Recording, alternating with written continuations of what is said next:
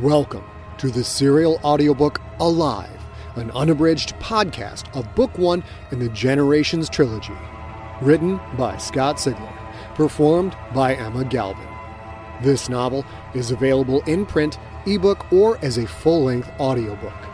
For links to Amazon, Barnes & Noble, or Audible, please visit scottsigler.com slash alive. 30. We run uphill. There are many footprints in the dust. The biggest ones are Aramovsky's. The medium sized ones are from O'Malley and Yong and Spingate. The smallest ones are from me and Bello. I see the same bones, the same burn marks on the walls, the same open archway doors. Through those open doors, I see coffins. I know corpses lie inside them. There are new footprints as well along the corridor's edges. Those are from El-Saffani. The twins are once again out in front of us, ready to be the first to face any danger. El-Saffani is shirtless, as is Bishop. All the circle stars, Bawden included, wear only pants. They have covered their faces, chests, arms, and hands with caked gray dust. The twins had beautiful caramel colored skin. Bawden's was a light brown. Visca's had that pinkish hue. Now all five of them are the same color. Bishop is at my right side, the thigh bone clutched in his hand. Aramovsky and Gaston are behind us. Bawden and Visca bring up the rear. We move in silence for a long time.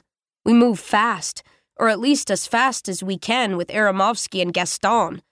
They were slow to begin with and are already tiring. They will have to keep up. We have a long way to go to reach the place where we met Bishop and his marchers. When we first made this trip, we were walking. We didn't know where we were going, and we moved cautiously because we didn't know what would come next. Now, the distance goes by so much faster, although there's still plenty of time to think. Latu told me her coffin was already open when she awoke.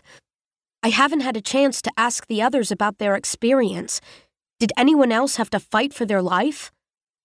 Bishop, tell me about when you woke up. He keeps moving fast as he explains. We were in a cradle room. Elsefani, me, and Coyote. The door to our room was shut. How did you get out of your coffins? I mean, your cradles. He shrugs. They were open. Same as with Latu. There was no pain? What woke you up? His brow furrows. It's strange to carry on a conversation with him now. His eyes look so white, in contrast with the gray paste caked on his skin. I think there was a little tingling sensation, he says. I woke up kind of slow, a little bit at a time, you know? The cradle was open, so I got out. Sounds like the same mild electrical shock that woke Spingate. And the door to your room. How did you get that open? We didn't, he says. After we were awake for a little while, it opened by itself. We walked out and started running into other groups. That's when I got everyone organized. No snake tube attacking him, or Latu, or Spingate, or anyone else. No needle. No pain. So why me? We walk on in silence. It isn't long before we leave the archways behind and see nothing but blank white walls on either side. We will be at the place where our two groups met much sooner than I anticipated. I hear Aramovsky breathing hard behind us, hear Bawden hissing at him to pick up the pace, and I can't help but smile. We keep moving. I figure we're more than halfway there when Bishop glances at me. Savage, you know what's funny? I think you can call me M now, Bishop. He considers this, then shakes his head. I can't remember much. But I know what the word savage means. It fits you. I blush. He doesn't mean it as an insult. Coming from him, from a circle star, I think it's a compliment. Maybe it is, but not to me. I think of how I lost my temper back in the coffin room, how I pointed the spear when I yelled at Bishop and the others. Was I doing that to make things clear? Or was I implying a threat against anyone who would not do what I say? Bishop grins. His teeth seem so bright compared to his darkened skin. Savage, you kind of lose track of things a lot. You know that? I nod. Sorry. So, do you want to know what's funny or don't you? Sure, I say. What's funny? If we took a vote now, with the people in this group, I wonder who would win. I don't break stride, but his comment chills me. What does he mean by it? He came with me to get the bracelet, but it was a close thing. The next time he disagrees with me, will he go his own way, and will he take the circle stars with him? I look over my shoulder at the people following us. How long have we been awake? Gaston and Aramovsky look the same, but in the short time since we came out of our coffins, the circle stars have transformed into something else. It's not their gray color alone, it's in the way they walk, in their hard eyes. They carry bones as weapons and look ready to use them. If we voted now, Bawden, Visca, and El-Saffani would choose Bishop. I face forward and keep walking. My grip tightens on the spear. The thought of Bishop trying to take over, it makes me angry. Just like it made me angry when Yong wanted to be the leader. Just like it makes me angry when Aramovsky plays his word games in front of everyone. I was ready to stab Aramovsky when he suggested he should be in charge. I was ready to kill him. Bishop was the leader once. Does he feel the same anger toward me that I feel toward Aramovsky? that I felt toward Yong? Out of all of us, only Bishop and I have taken life. I realize why his comment affected me so. If he really wanted to lead, he wouldn't need a vote. We're far from O'Malley and the others. The Circle Stars seem to follow Bishop, not me. If he kills me here, he can make up any story he likes when he gets back, then simply declare himself the leader. Maybe someone would call for a vote, and maybe Bishop would make them back down. He used force to take over his group of marchers. What's to stop him from doing it again? I shake my head. I'm being crazy. Bishop wouldn't hurt me. He likes me. He said so. It's not as if he tricked me to come out here, away from O'Malley and the others. I asked him to come, basically made him come. Still, I hope we finish this search soon so we can rejoin the group. My crazy thoughts, how I lose track of things. Since I woke up, it's been so hard to control my emotions. I'm happy and laughing one second, sad the next, paranoid and ready to kill someone the moment after that. I wasn't like this before. I'm sure of it. I don't need to remember the faces of my parents to know I was a good girl. The way my mind seems to change directions. That frightens me even more than Bishop does. After a time, I see the intersection where Yong died. A wide splotch of mostly dried blood slush is all that remains. Our footprints lead away from that spot. Bishop glances my way. I told him how I killed Yong. He must realize that this is where it happened. El-Saffani looks back at me, asking if we need to stop here. I point the spear straight down the hall. Keep going. They do. When I pass by the intersection, I'm careful not to step on the dried blood slush down that hallway to our right is an archway door, and through it, a coffin that holds Yong's body. We leave the intersection behind. From then on, no one says a word for a long time, until we reach the second intersection, the one where our two groups met. Instead of going straight like we did before, we turn right, toward where Bishop came from. My legs recognize the difference instantly. Just like in the garden, we're now walking level, we must be going down the length of the cylinder instead of up the curve. We walk for a long ways, following two neat, dense rows of footprints. When Bishop was the leader, he made his people march in orderly lines. Those footprints make it easy to retrace his path. It's dimmer here. The ceiling doesn't glow as bright. In some places, round patches of it are completely dark. I think of rot. I think of the monsters. Hallways start to branch off. There are so many directions we could explore, but we came here for a specific reason. We follow the footsteps. Sometimes we go straight, sometimes we turn. It isn't long before we see bones. The carnage begins with a few skeletons. At first, I think Bishop and the others overreacted when they told us how bad it was in their area. Then, it gets worse. The archways gape open, the stone doors neatly out of the way in their wall slots. We can see into the poorly lit rooms that we pass by. see the horrors left by the grown ups. We had bones outside our coffin room, evidence of an intense battle. But it was nothing like this.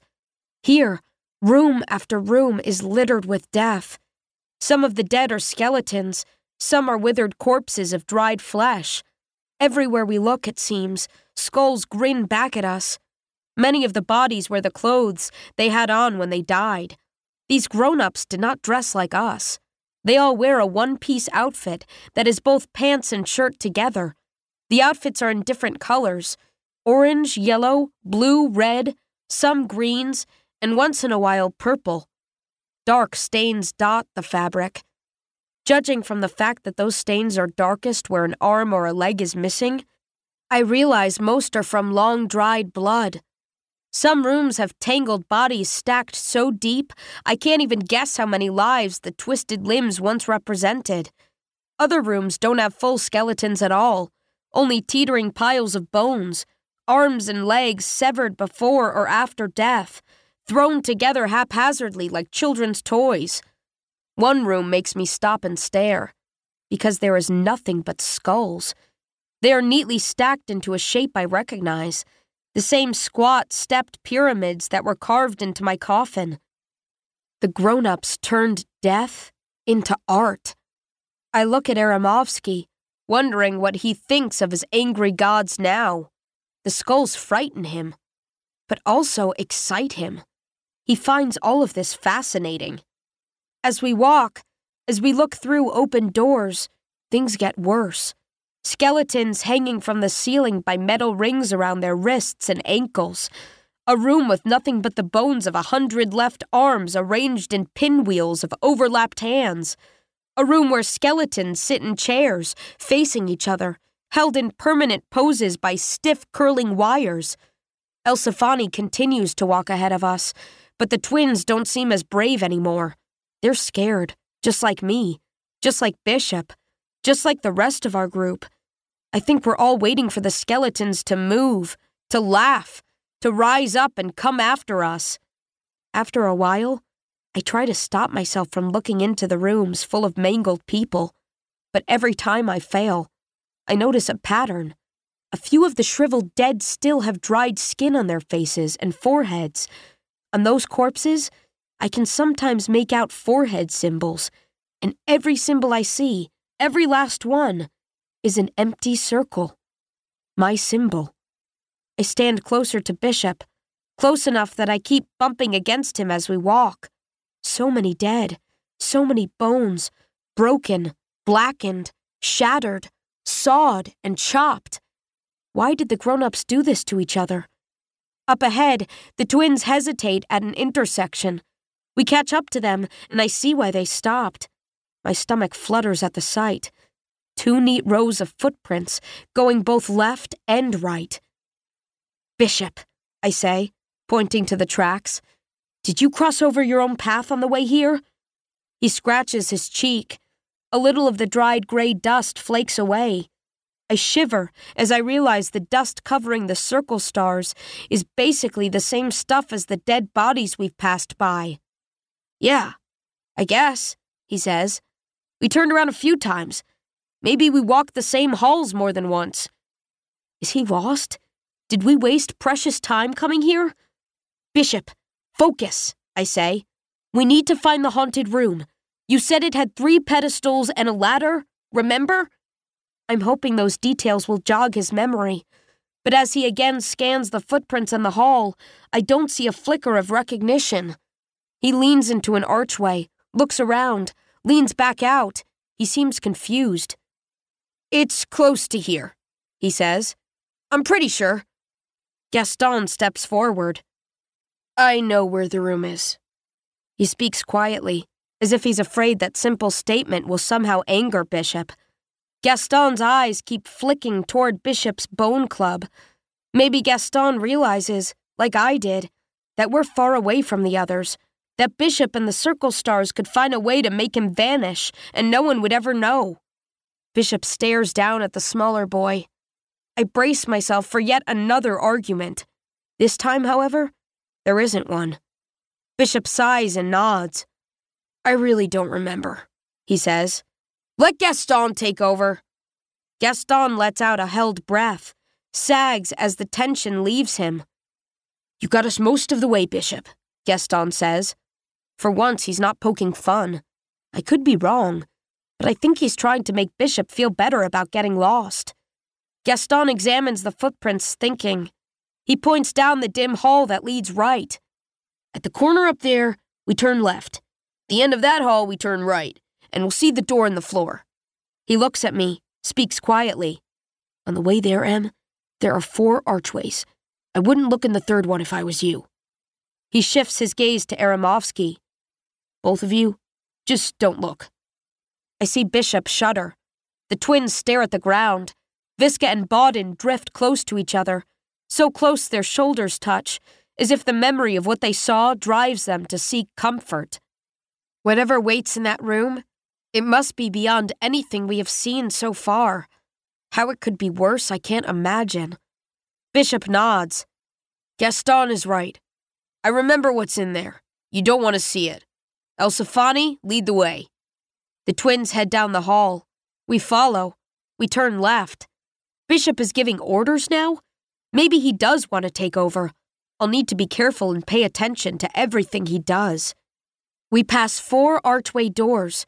At the third one, I think of following Gaston's advice and keeping my eyes straight ahead. No, I don't have the luxury of ignoring things. I am the leader. I need to know everything that we face. I look in. There are shriveled up bodies, but they are much smaller than those of the grown ups. Smaller than us. Smaller than the ones we saw in the coffins with the torn lids. So tiny, I easily could hold them with one arm. Babies. Hundreds of tiny corpses dangle from the ceiling, so thick I almost can't see the ceiling itself. They hang from chains that end in metal hooks, slid through their rib cages, cracked, dry skin is peeled away from their bodies, showing the bones beneath. Clumps of fallen flesh cover the floor like some horrid scattering of snow. Seeing this makes my body rebel, makes me want to vomit. My stomach churns. I put a hand on my knee, try to catch my breath. This is wrong, so wrong. How could people do something so evil? Told you, Gaston says. Next time I tell you something, Em, maybe you should listen. I nod slowly. Maybe I should. He takes my hand and pulls me away. I squeeze his hand back. There is something about this boy that makes me know I can rely on him, no matter what. In that way, he reminds me of Latu. We make the final right hand turn. Not far ahead, the hallway ends in a white wall with a small plaque, a palm print embedded in a rectangle of some kind of dark glassy material. On the floor below, it is a square of smooth black metal. Bishop points at the square. That's the door he says. I had assumed it would be stone, like every other door in this place, unless that melted metal we saw earlier was a door, but we have no way of knowing for sure. The handprint in the plaque, there is a golden symbol in it, the jagged circle, the same symbol that is on the foreheads of Gaston, Spingate, and Beckett. Gaston walks to the plaque, strides to it more accurately. He presses his palm to the handprint the black door in the floor hums, then rises up on a hidden hinge, revealing a narrow tube leading down. A ladder runs its length, vanishing into deep shadow. He crosses his arms. His smile is so smug, it could make Aramovsky's look humble by comparison. The time for being quiet and modest is apparently over. Gaston is back to normal. That's how it goes, he says. It opens for me. Some people are more important than others, it seems. El-Saffani talks. The boy first this time, then the girl. Bishop tried it first. Then we tried. But it didn't work for us.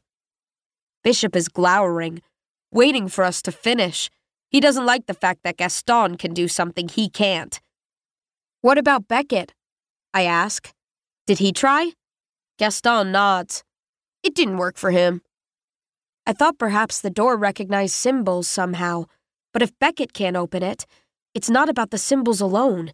Is it something particular to Gaston? Or maybe, particular to only certain people? I want to try, I say. Gaston again puts his hand to the print. The door closes.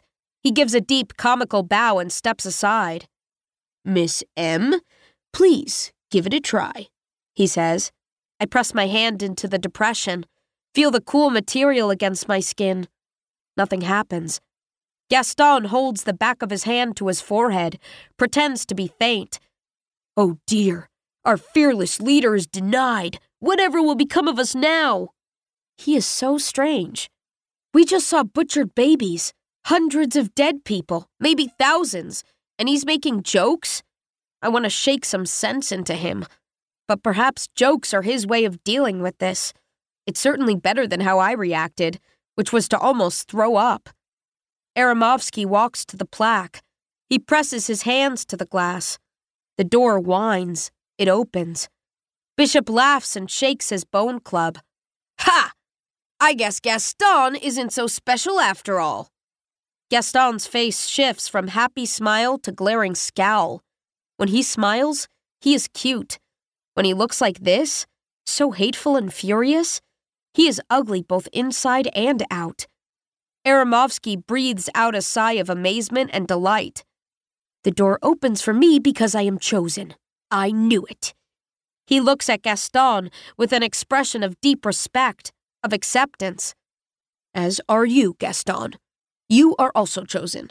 I apologize if I offended you earlier, my brother. Gaston snarls. I would have never guessed something like this was so important to him.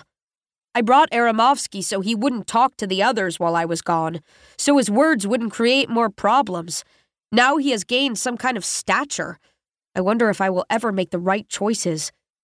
The ladder waits for us, I want to get the bracelet and get away from this slaughterhouse, but I don't want to rush things and make even more mistakes. Bishop, you said this room is haunted? He nods. His jaw muscles twitch. He will go down there with me, but he doesn't try to pretend he's not scared. What does that mean? I ask. You're not saying you saw ghosts or something, right? Bishop shrugs. I turn to Gaston. Well, Gaston? Ghosts? The small boy swallows. He's no longer in a joking mood. The room is. weird, he says. It's small and dark.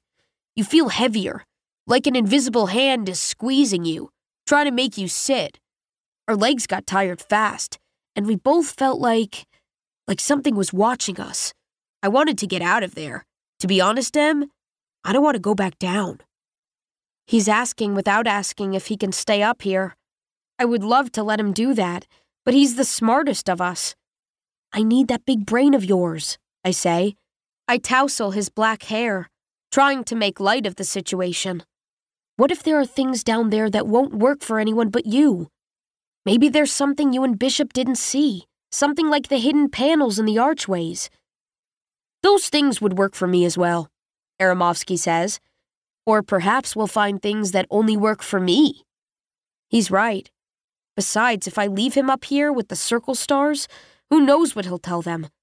I'm afraid of Bishop because he is big and strong. He could hurt me. I'm afraid of Aramovsky too, but I'm not sure why. I'll go first, I say. Then Bishop, then Gaston, then Aramovsky, then El-Saffani. The twins step forward in unison and start down the ladder before I can even say a word to the contrary. Maybe they're just as afraid as I am but if so, they hide it well. Or maybe they are actually brave, like Latu was. I look at Bawden and Visca. You two guard the door, okay? The two gray faced people nod. I start down the ladder. You have been listening to Alive, Book One in the Generations trilogy. Written by Scott Sigler, performed by Emma Galvin. Produced by Adrian Galvin and engineered by Steve Riekeberg.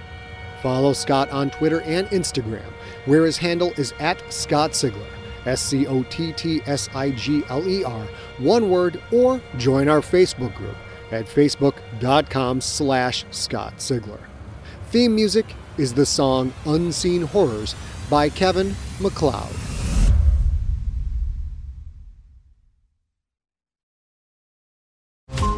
Every five minutes, a transplant candidate dies while waiting for a compatible heart, liver, or kidney. Imagine a technology that could provide those life saving transplant organs for a high price, and imagine what a company would do to monopolize that technology. On a remote island in Lake Superior, a team of geneticists unlocks this holy grail of medicine by reverse engineering the genomes of all mammals, creating an animal with organs perfectly suitable for human transplantation. They envision a docile herd animal, but one team member had another, darker vision. This ancestor is anything but docile.